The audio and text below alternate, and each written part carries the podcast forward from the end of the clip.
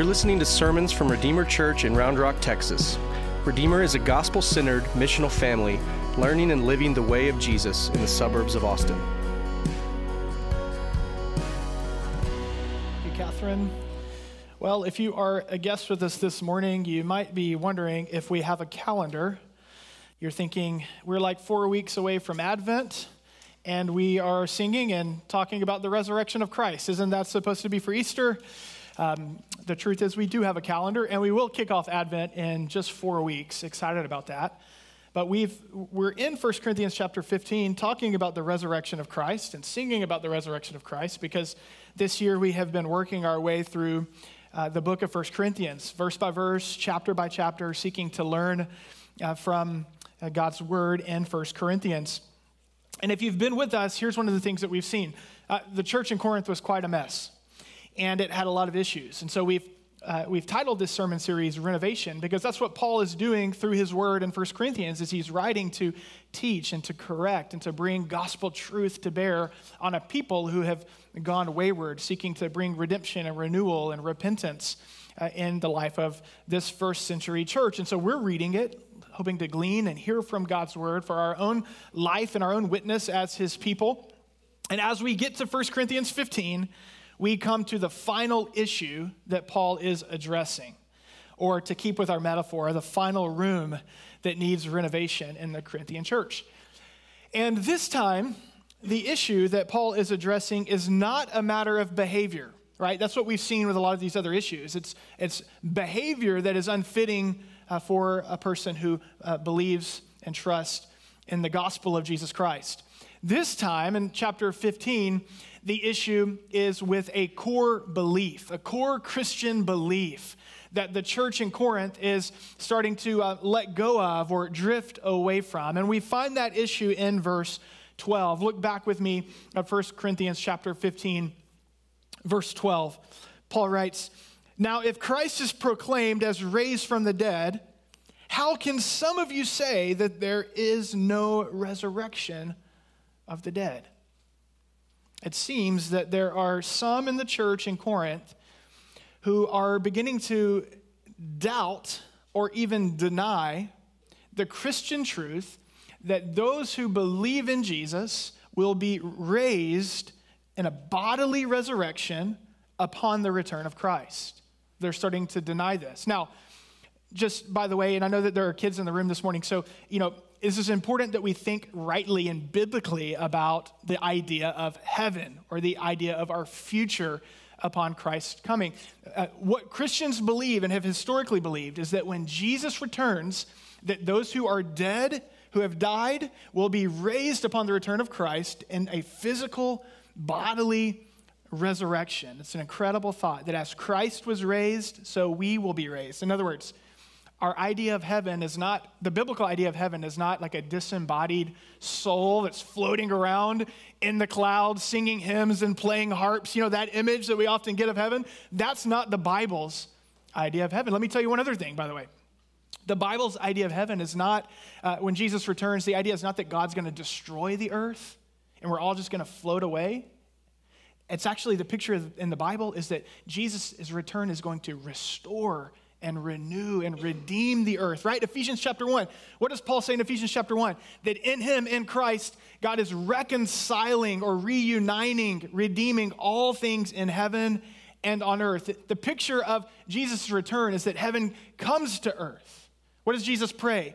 Your kingdom come, your will be done on earth as it is in heaven. And so the Bible's picture of life after death is much more physical than we often think. It's the spiritual coming and enveloping the physical. And so this is what Paul is speaking to, uh, writing to address. And from 1 Corinthians 15, we get a lot of, there's a lot of theology in this chapter, okay? And so there's going to be a lot of things that I'm not going to talk about or address today. I'm going to leave some meat on the bone for you to go dig into and talk about and learn about and discuss with your gospel communities. But from this chapter, and then also from Romans chapter 8, this is where we get so much of our doctrine of the doctrine of glorification, right? What does that mean, doctrine of, doctrine of glorification? Let, let me give you a, a, definition as we get going. Um, Michael Bird, who's a New Testament scholar, defines it this way. He says, glorification represents the culmination of salvation. So, the culmination of all of God's redemptive work, all of God's saving work in, uh, in the redemption of our bodies and the renewal of the earth. In other words, this is where all of human history is headed. This is what the Bible is teaching us glorification. So, if justification means being saved from sin's penalty, our, our sins are forgiven and we're saved. If sanctification means the ongoing uh, process, means being gradually freed from the power of sin in our lives day by day, then glorification means being freed from the presence of sin, both in our bodies and in our physical world. This is where the Bible is, this is what the Bible teaches. This is where everything is headed. Wow, that's incredible, isn't it? Now, here's the question that we must ask of our text today Why in the world were the Corinthians, or some among the Corinthians, denying this?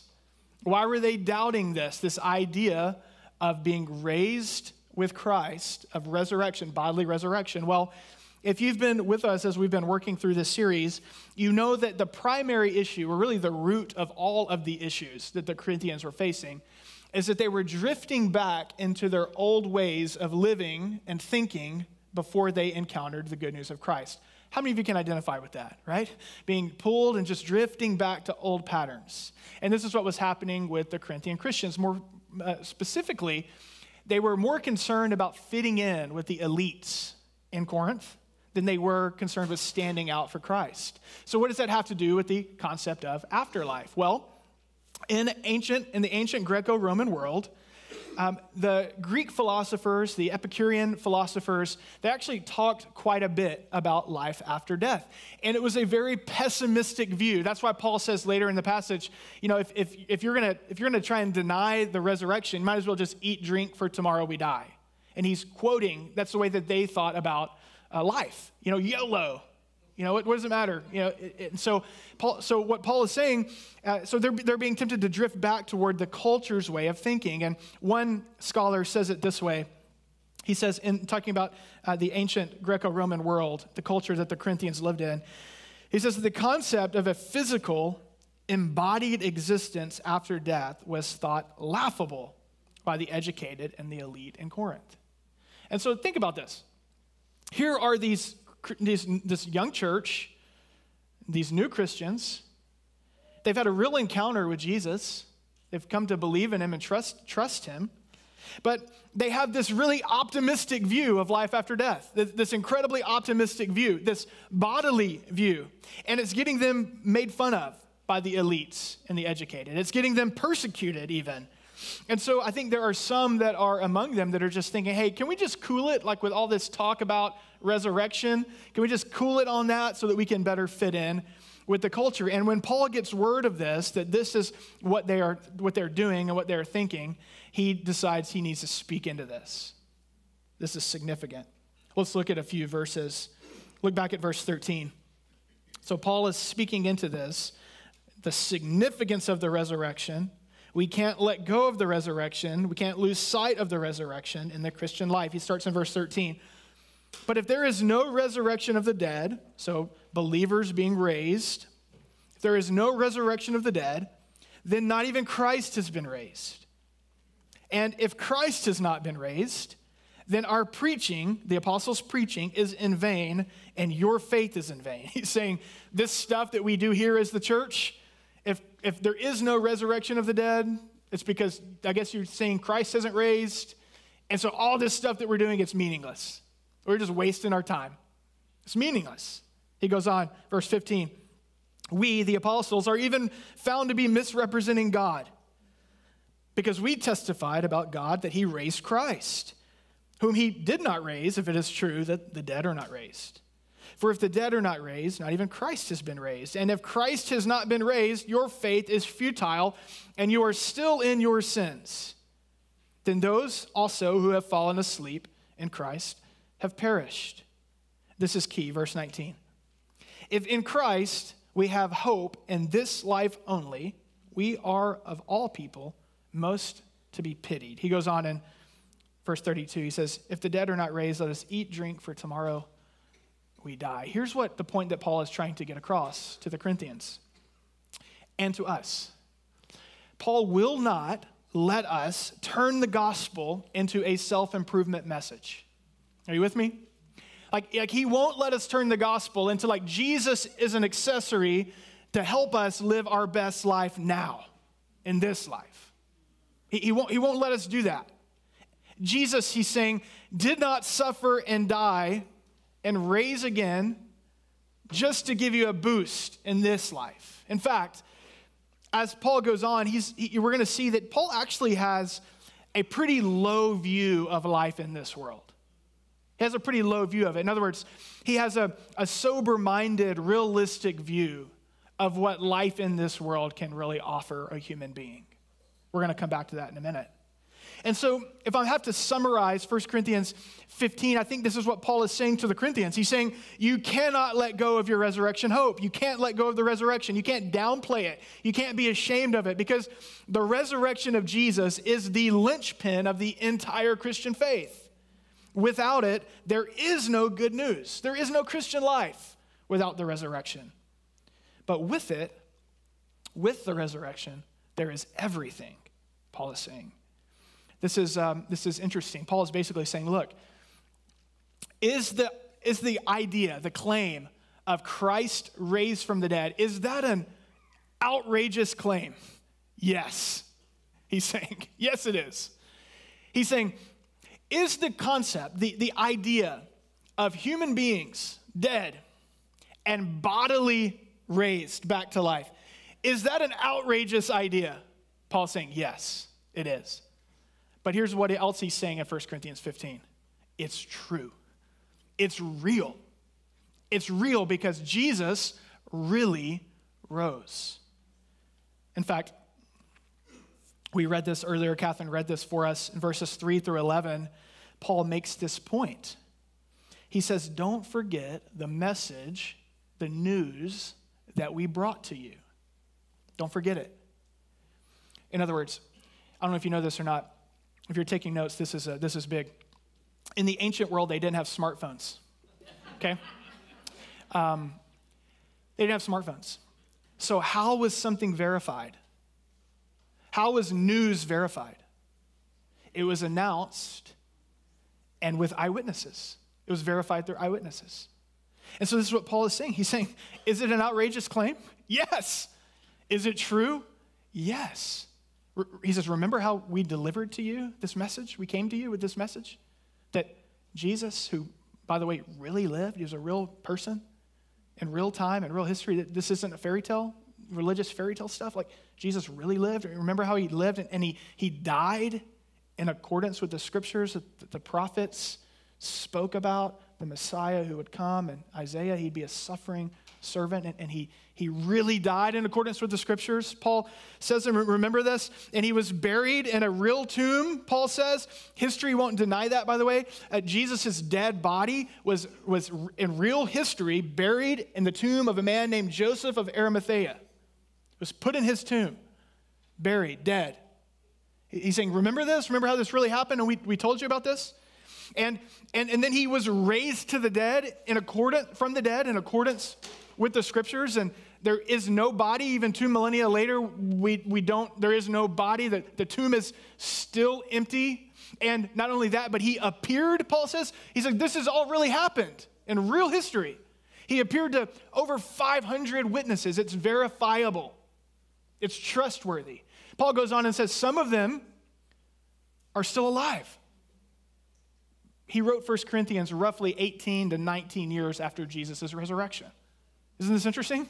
He's saying, go ask them. Go, if you can find them, go. Oh, and by the way, some of them have died. Why have they died?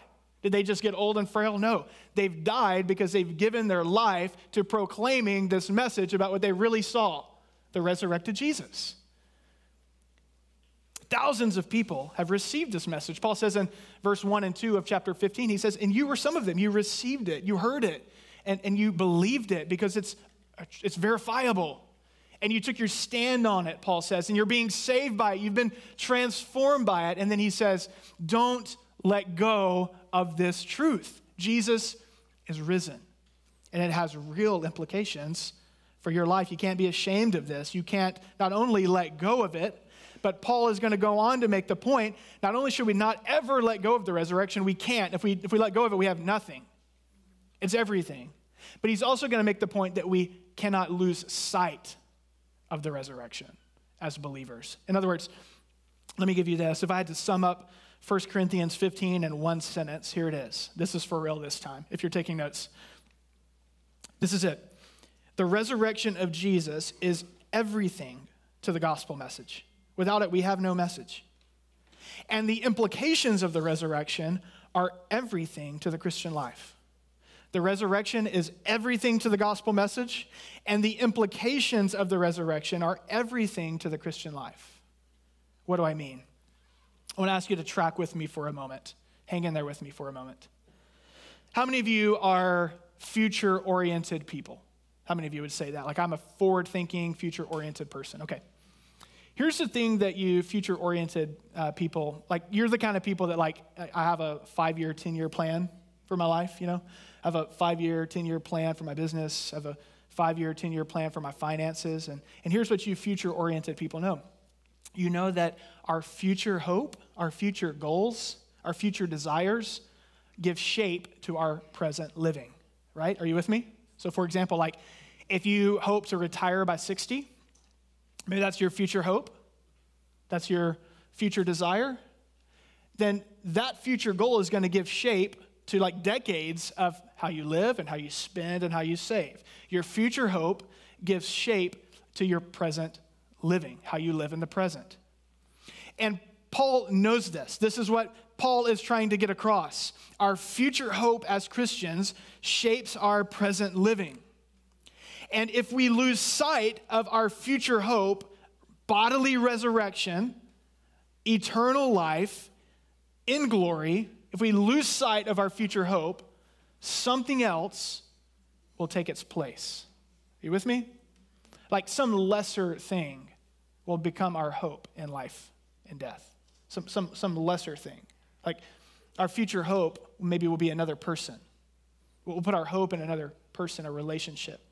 We'll, we'll, we'll put our hope in a job or, you know, in uh, uh, the next promotion. We'll, we'll put our hope in our kids and we'll live for our kids and they'll disappoint us. And so then we'll live for our grandkids and then we'll die, you know, before they disappoint us. I mean, th- this is what we do, right? if the, our, we're putting our hope in something, and particularly, particularly, for us in this room, this is our distinction from the original audience, the Corinthians. We are conditioned, we are primed by the American, 21st century American culture that we live in. We are primed and conditioned to put our hope in the things of this world. We're predisposed to it. What do I mean?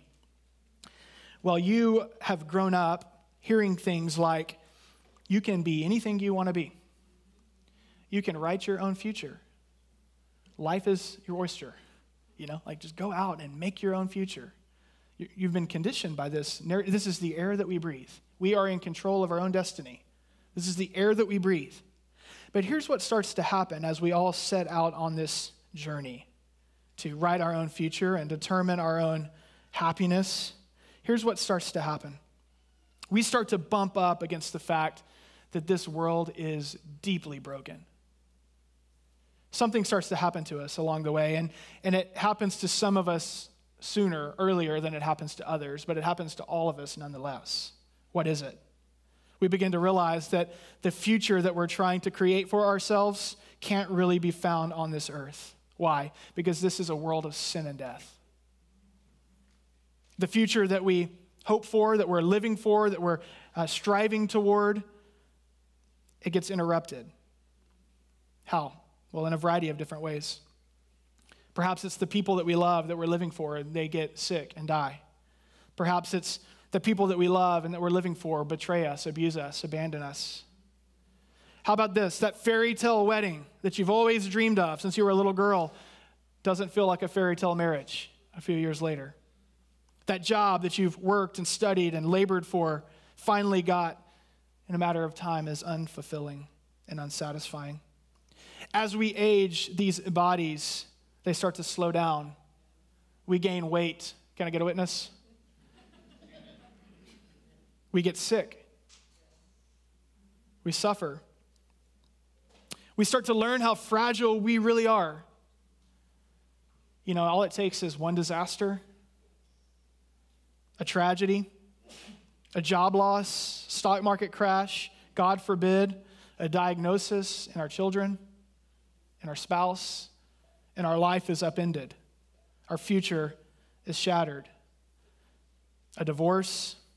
It doesn't take long for us to learn how prevalent evil is in this world. I mean, even this week, if you looked at the headlines like shooters and wars, this is the world that we live in. This is what Paul understood, and he's trying to teach us. We live in a world of sin and death. If you, if you look to this life, this world, for your future hope, man, man.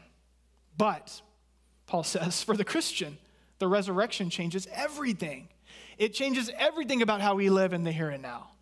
This is why he says what he says in 1 Corinthians chapter 15, verse 20. He says this to a people like you and me who are bent and prone to going back to putting our hope in this life, putting our hope in the things of this world, putting our hope in what we can do in these bodies.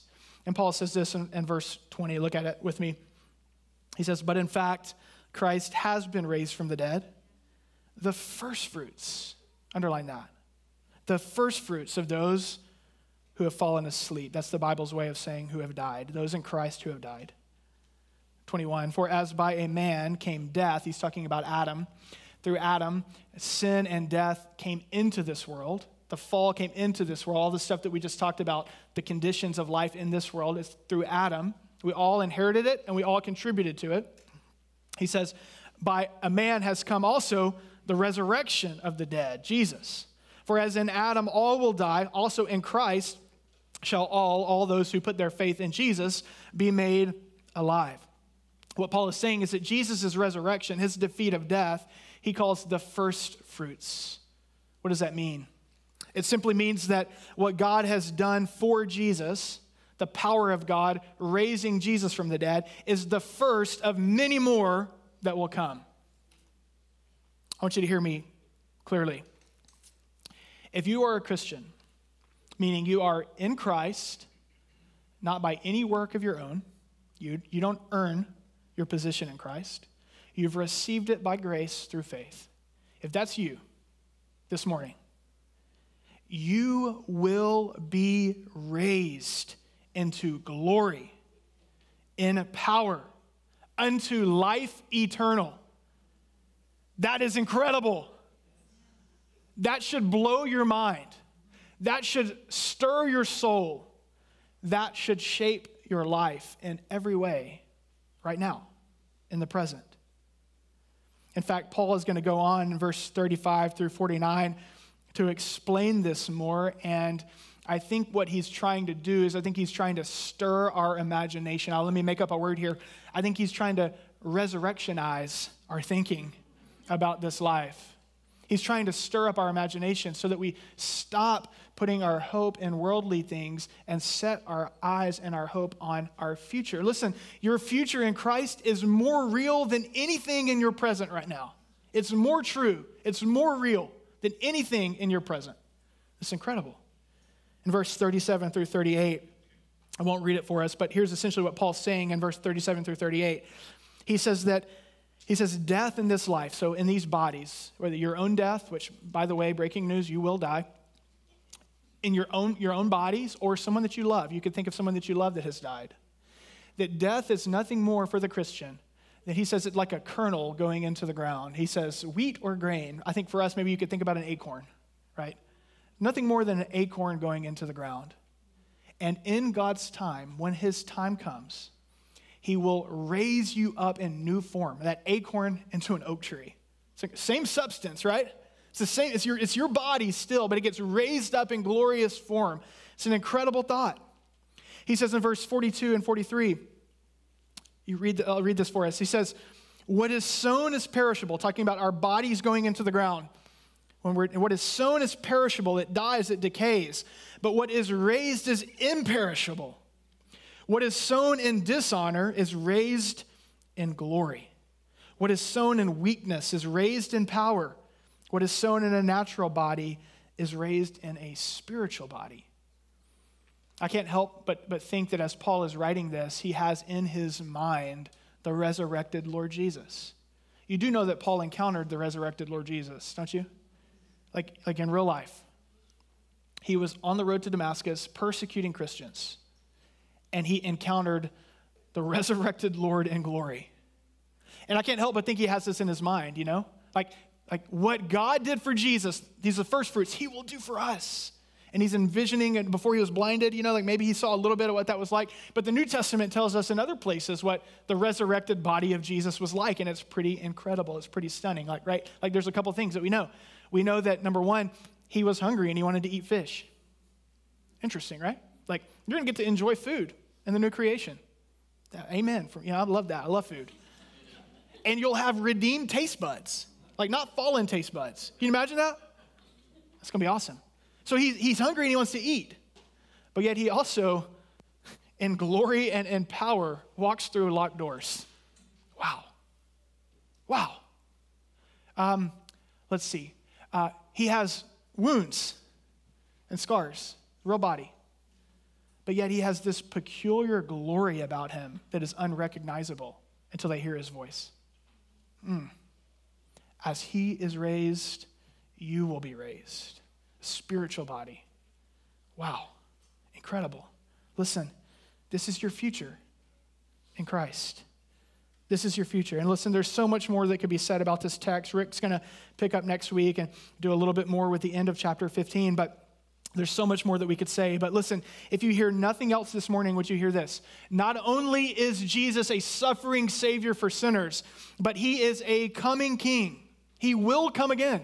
As surely as He lived, as surely as he really died, as surely as he was buried, he will come again. And when he does, he will rid the world of all evil, of all sin, of all evildoers. He will wipe every tear from every eye, and he will raise the dead in Christ into glorious life for all eternity. This is your future. What a day that will be. Listen, brothers and sisters, Church family, resurrection is your future. I want to close with a couple of quotes that I love. This first is from Michael Goheen. Listen to what Michael Goheen says. He says, The whole Bible leads us to expect a glorious renewal of life on earth, an endlessly thrilling adventure of living with God on the new earth, with his presence pervading every act, we shall be more fully human than we ever have been, liberated from sin, death, and all the hurts or harms. Sounds a lot like Eden, doesn't it? Beautiful. Ray Ortlund says this in his little book titled The Gospel. I love this.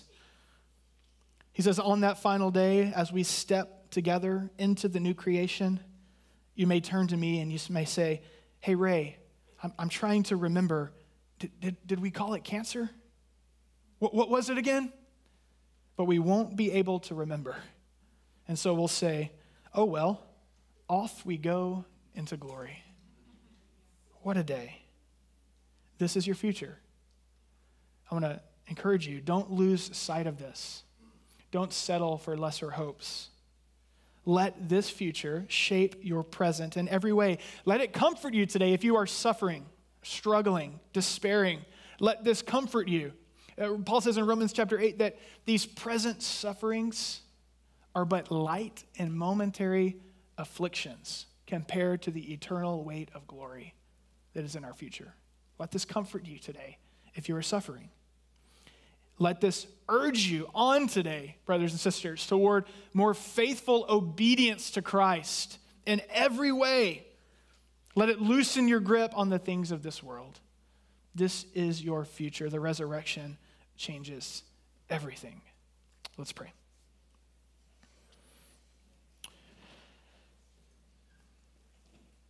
God, we give you thanks and praise. We bless you for your great grace and mercy and kindness towards sinners like us in the gospel of Jesus Christ. Thank you that the message of the gospel has come to us. Thank you that it's available to anyone who is here today to take hold of it, to tighten our grip on you, to let go of the things of this world. Father, would you help us to not lose sight of our glorious future in Christ? Would you forgive us at times and in ways that we have settled for lesser hopes and we've lived for things of this world that are perishable, that rust, that won't satisfy? I pray that you would comfort those in the room this morning as we enter into a time of response. You would comfort those who are suffering today, that they would get a little bit of a taste, that their imagination would be resurrectionized, they would be lifted up and encouraged, that you are risen and reigning, and that you are coming again, and that you will wipe every tear from every eye. I pray that for those in the room that are settled in and hunkered down into the comforts of the world, that you would wake us up. You would stir our hearts to leverage our lives for your kingdom and your glory in every way. Lord, would you meet us in this time of response? As we come to your table, would you feed us with your presence? As we sing, would you be honored and blessed? And would you stir our affections for you as we pray? Would you minister to us and lift us up? We love you and we pray in Jesus' name. Amen. Thanks for listening. If you are looking for info, find our website at redeemerrr.org or download the Redeemer Round Rock app from the Android or iOS App Store.